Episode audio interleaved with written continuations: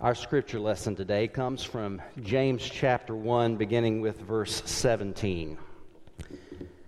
James gives us kind of a blueprint for the Christian life. James gives us very practical teachings on what it means to follow Jesus.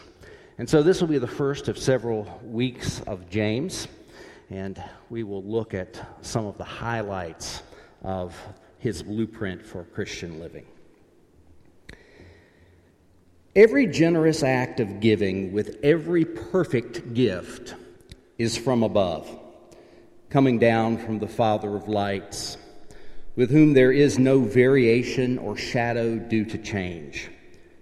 In fulfillment of his own purpose, he gave us birth by the word of truth, so that we would become a kind of first fruits of his creatures.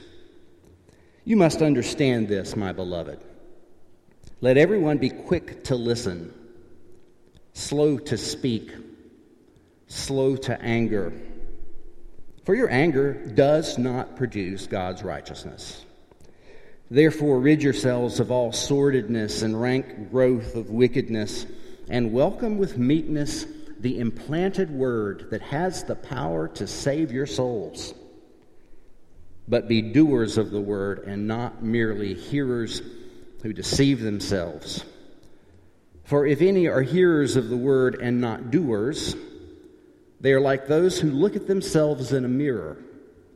For they look at themselves and, on going away, immediately forget what they look like.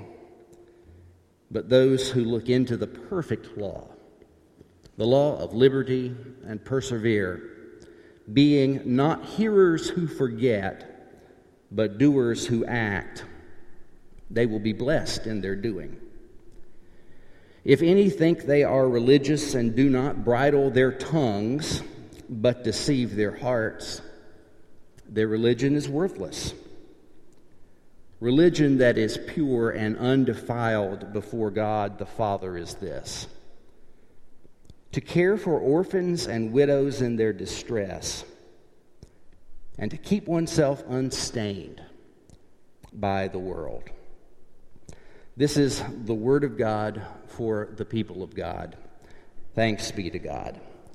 Let us pray.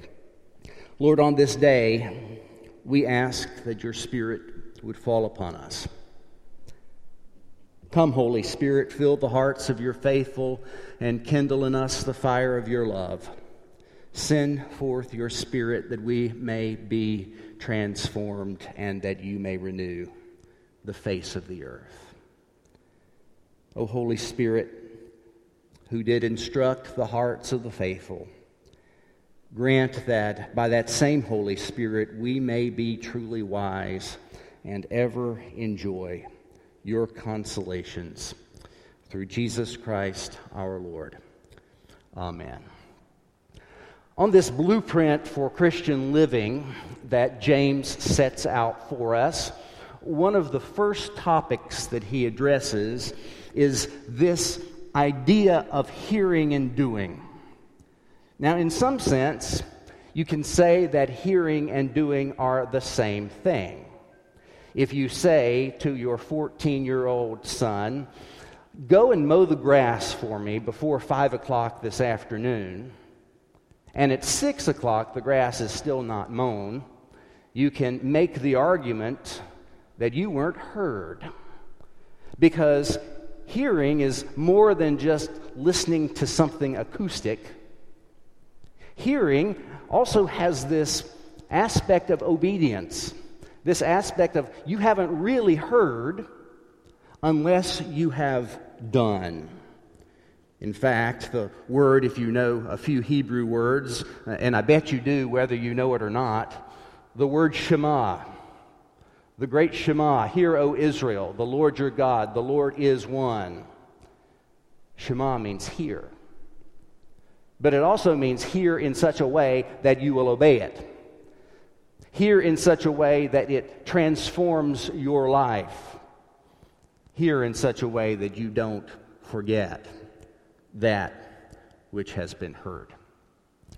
Every good gift, James says, comes from a good and loving and perfect Father. The Father of lights, James says. Now, if you think about um, the, the lack of light pollution in Jerusalem in the day that James is writing, uh, you, you can think about the stars and how fixed they seem in the sky.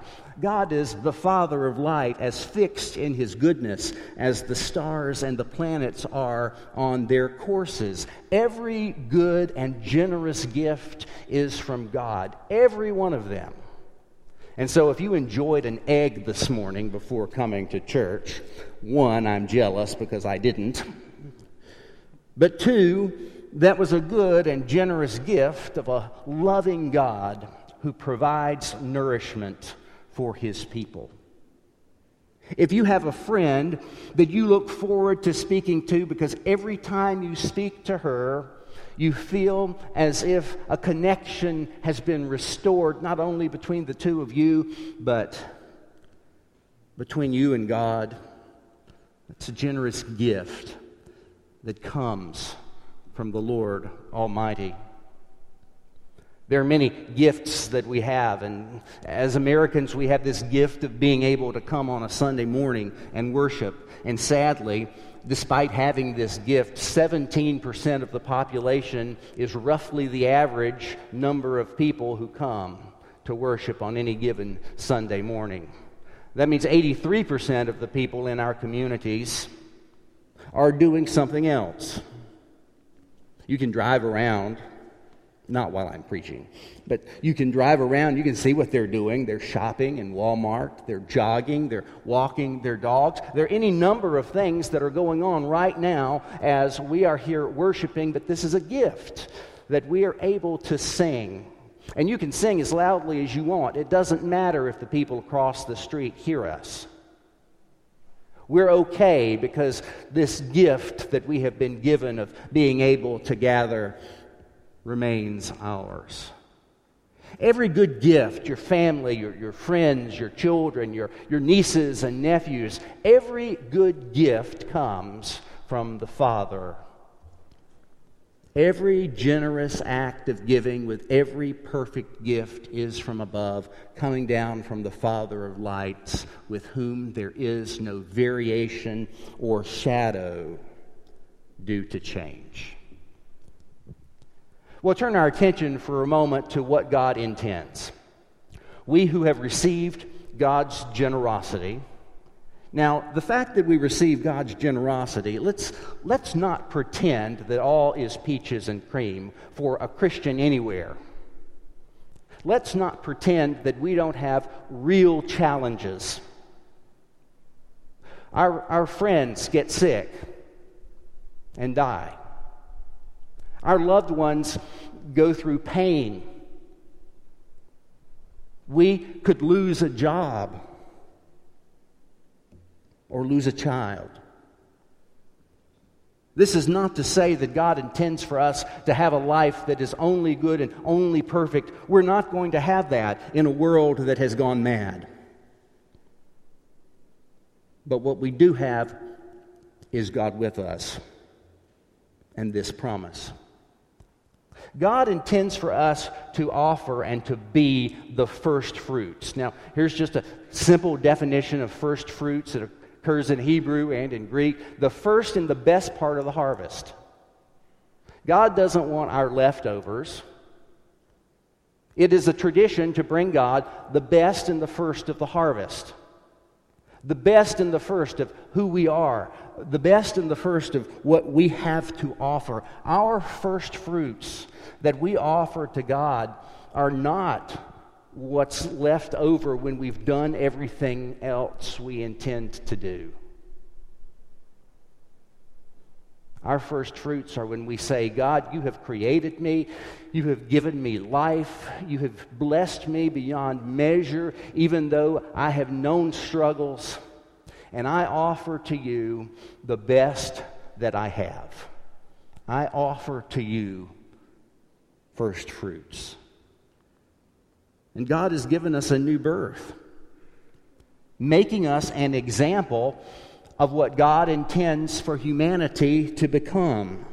God has given us as an example to the world of what He intends for humanity to become. Listen, in fulfillment of His own purpose, He gave us birth by the word of truth so that we would become a kind of first fruits. We ourselves become a kind of first fruits of His creatures. You must understand this, my beloved, he says. If you want to be the first fruits, if, if you want to be what God intends for humanity to be, let everyone be quick to listen, slow to speak, slow to anger. We'll have a whole week on what James has to say about words. For your anger does not produce God's righteousness. True story. Happened here in Danville to one of our church members. One of our church members walks into Walmart wearing a mask. And someone comes up behind and says, You liberal. You need to trust Jesus Christ as your Lord and Savior. At which point our church member said, Well, I'm going to church right now. The woman accosting her didn't know what to say to that, so she turned around and left. How does this produce the righteousness of God? Somebody pulls out in front of you, and you're so mad. You're so mad because you were cruising at 65 miles an hour and you had to hit the brake for just a moment. So mad. And you follow this guy and you want to just make hand motions But anyway, he's going way, way too fast. 20 miles later, you catch up with him at a traffic light, because no matter how much in hurry he was, we kind of end up together at some point anyway. How does that anger produce the righteousness of God? If we're to be first fruits, if we're to be examples of the best that humanity has to offer, we have to recognize that living lives that are just consumed by anger is a tool of the devil to keep us from knowing that peace that passes all understanding, that joy unspeakable. Anger does not produce God's righteousness. So sometimes we just need to hush, to take out some duct tape, to put it on our mouths, to let the moment pass, because your anger does not produce God's righteousness. Now, some synonyms for anger. I want you to look at this list and think about which of these is going to bring anybody to Jesus. I want you to look at which of these is going to make you an attractive Christian that people say, I'd like to be a little more like her, or I'd like to be a little more like him. Someone who is bad tempered or irritable, moody, touchy, short tempered, overly sensitive, temperamental fractious, hot tempered, my favorite, irascible. When you look at what the synonyms are for this kind of anger that we can potentially exhibit, you will see that these are not the kinds of qualities God intends to grow in His people. So, what does James have to say? James says, Therefore, rid yourselves of all sordidness and rank growth of wickedness, and welcome with meekness the implanted word that has the power to save your souls. I don't have a green thumb. Every plant I buy dies. But God does it right. We, we talk about this word that has been implanted in our souls. Some of us have hard hearts, and that, that word planted in your soul might bounce right off. Some of us will let it in just a little bit, and it might grow a little bit, but our hearts are so hardened that whatever is planted there will not rise up into something beautiful. James says, Welcome with meekness the implanted word that has the power to save your souls. Our kindergartners and second graders this morning, they've got Bibles. I remember getting my first Bible from the church. It was this enormous hardback Bible. You probably remember them. They were purple. They took up half the table. If there were more than about four people sitting at a table, you couldn't all open your Bibles. They were enormous. They were enormous. But I learned to read, and I learned where most of the books were, and I learned that if I read and if I made that book of holy writings through which God speaks to his people, if I made that a part of my, my life, if I made that a part of my experience, there was something that was planted inside that grew. Welcome with meekness the implanted word that has the power to save your soul. What does this word have the power to do? Well, Paul says this If anyone is in Christ, there's a new creation. Everything old has passed away. See, everything has become new. And all of this is from God who reconciled us to himself through Christ and has given us the ministry of reconciliation. We are those first fruits to show the world what God intends to do with human beings. What is the ministry of reconciliation? That is, in Christ, God was reconciling the world to himself, not counting their trespasses against them, and entrusting the message of reconciliation to us so we are ambassadors for Christ. Since God is making his appeal through us, we entreat you on behalf of Christ be reconciled to God. It's no small thing to be a person of faith in whom the living word is implanted. It is no small thing to be a man or a woman who is a new creation in Christ Jesus because God has utterly transformed who you are. It is no small thing to encounter the living and abiding Word of our Father. Then James turns to the power of doing. It's one thing to hear, it's another thing to do. And very clearly, he says, Be doers of the word and not merely hearers who deceive themselves. One of the hardest things to do in the morning or at any time or any time you want to make a change, one of the hardest things to do is to begin. We have these beginning rituals in the morning. I have four things I do with water. I brush my teeth, I take my medicine, I rehydrate after a night's sleep, take a shower, then I go home and, or then I go downstairs and I begin. I, I go downstairs and, and, and begin this day of trying not just to hear the Word of God, but to live the Word of God. I love this image because I am so paranoid.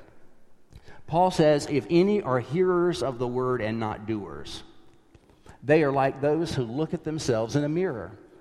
For they look at themselves, and on going away, they immediately forget what they look like.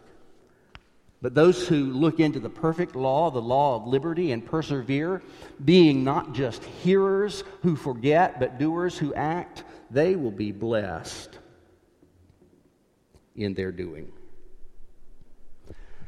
Imagine this.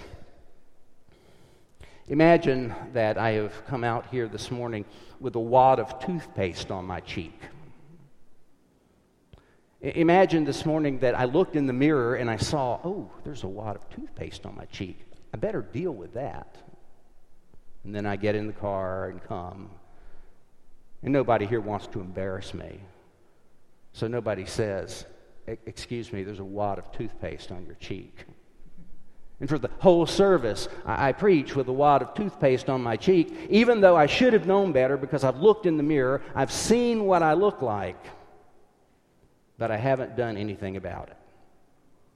This is what the Bible does for you and for me as we study it, as we work together through it, as we go through things like emotionally healthy spirituality, as we do our Bible studies one with another, as we talk about spiritual things, as we meet in small groups,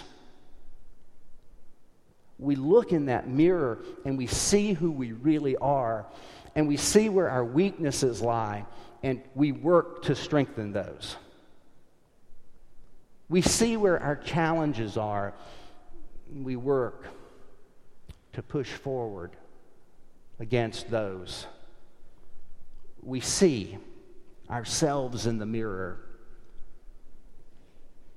and we recognize that the scriptures tell us exactly who we are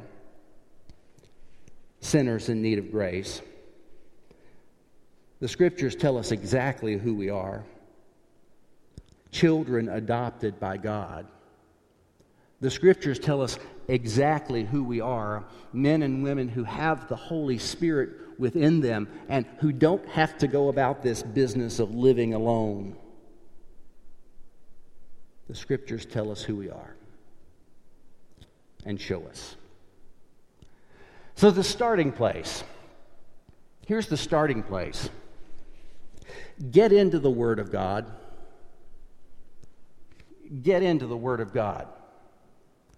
I don't know what that means for you. I remember as a child, my parents had this plastic bread on the table. I have a feeling it was rather popular at some point in the 1970s, but in this plastic bread, there were about 200 verses, and each morning we'd pull one of those verses out and, and read it. From a very early age, the fake bread took me to the real bread of life. Maybe, you know, so much of habit has to do with ease of access. So if you store your Bible in your top dresser drawer, underneath a whole bunch of other things, you're not going to read your Bible ever. But if you put it right next to a chair, you're much more likely to do it. The same thing can be said about flossing your teeth. You know, the, one of the most effective ways to make people floss their teeth is for them to take the dental floss out of the drawer and put it right next to the toothbrush. It's an incredible difference between the number of people who will or want just because of the ease of access. So the starting place is, is make it easy. And it's never been easier I can walk through my house, I can find 17 Bibles and I don't know how many different translations. I can get on my computer where I have the best Bible software in the world. And I can read in who knows how many different translations. I've, I've run out. Uh, I've got that same program on my phone, so I can be in a traffic jam and I can beat the wheel, the steering wheel, in a fruitless effort to make whoever's stopped way up there go. Or I can say, I'll probably be here six or seven minutes. It's a good time to, to read, to, to get into the Word. Start by making it easy. Start by making it a priority. And then get out. Don't just read and study. Go out into the world and do what it is that God is calling you to do. Go beyond your usual space and, and enter the world as an ambassador for Christ, like Paul says. Enter the world. Not as someone who is so irritable, people will go a quarter of a mile to avoid passing you on the street. Go into the world with a kindness and a generosity that people will never know where it came from until you introduce them to Jesus. Get out. Get beyond your usual space. Enter the world as an ambassador. I know we're disappointed that things are moving in a direction we didn't intend for them to move in the fall. This is our big start back up with fall activities, and we're still going to start back up as safely as we can with as many things as we can. Our fall activities here at church. I usually wear my contacts when I'm wearing masks because if I don't, I can not see, then see, not see, then see. You know how it is. But it's not just us. I've been to physical therapy a number of times recently, and, and I wear a mask at physical therapy. Is it the most comfortable thing in the world? No. If I had a choice 50 50, would you like to wear a mask or not while you were doing exercise? No. I don't want to do exercise for one thing, but wearing a mask while doing exercise is taking it to another level altogether.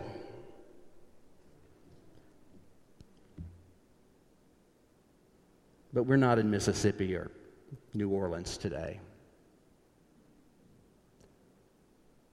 Ida is a category five now. Katrina was a category three. There may be a direct hit or an almost direct hit on our Gulf states today. And when I think about what Methodists and Christians are going through as they are, as they are heading toward safer areas. I think to myself, there may be a time soon when we get to go out as an ambassador and help in those places where destruction is imminent in the next 12 hours. First of all, get into the Word. Second, get out of your comfortable space and, and go and be an ambassador of Jesus in the world. And third, spread love.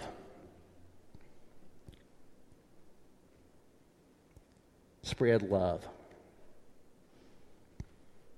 Doesn't mean that we don't have our opinions. Doesn't mean you like everything that's happening. But if you had to describe the conversations you've had in the last three weeks, I wonder how, what, what the percentage would be of those conversations in which you were spreading love. I wonder if there's so many things on our minds and on our hearts that we have forgotten that as Christians, we are called to receive God's agape love. And we are called to spread God's agape love. Even when we might feel irritable. Even when we might be disappointed. I love the way this passage ends. Religion that is pure and undefiled before God the Father is this to care for orphans and widows in their distress. Very practical very practical ways of loving a world that is broken.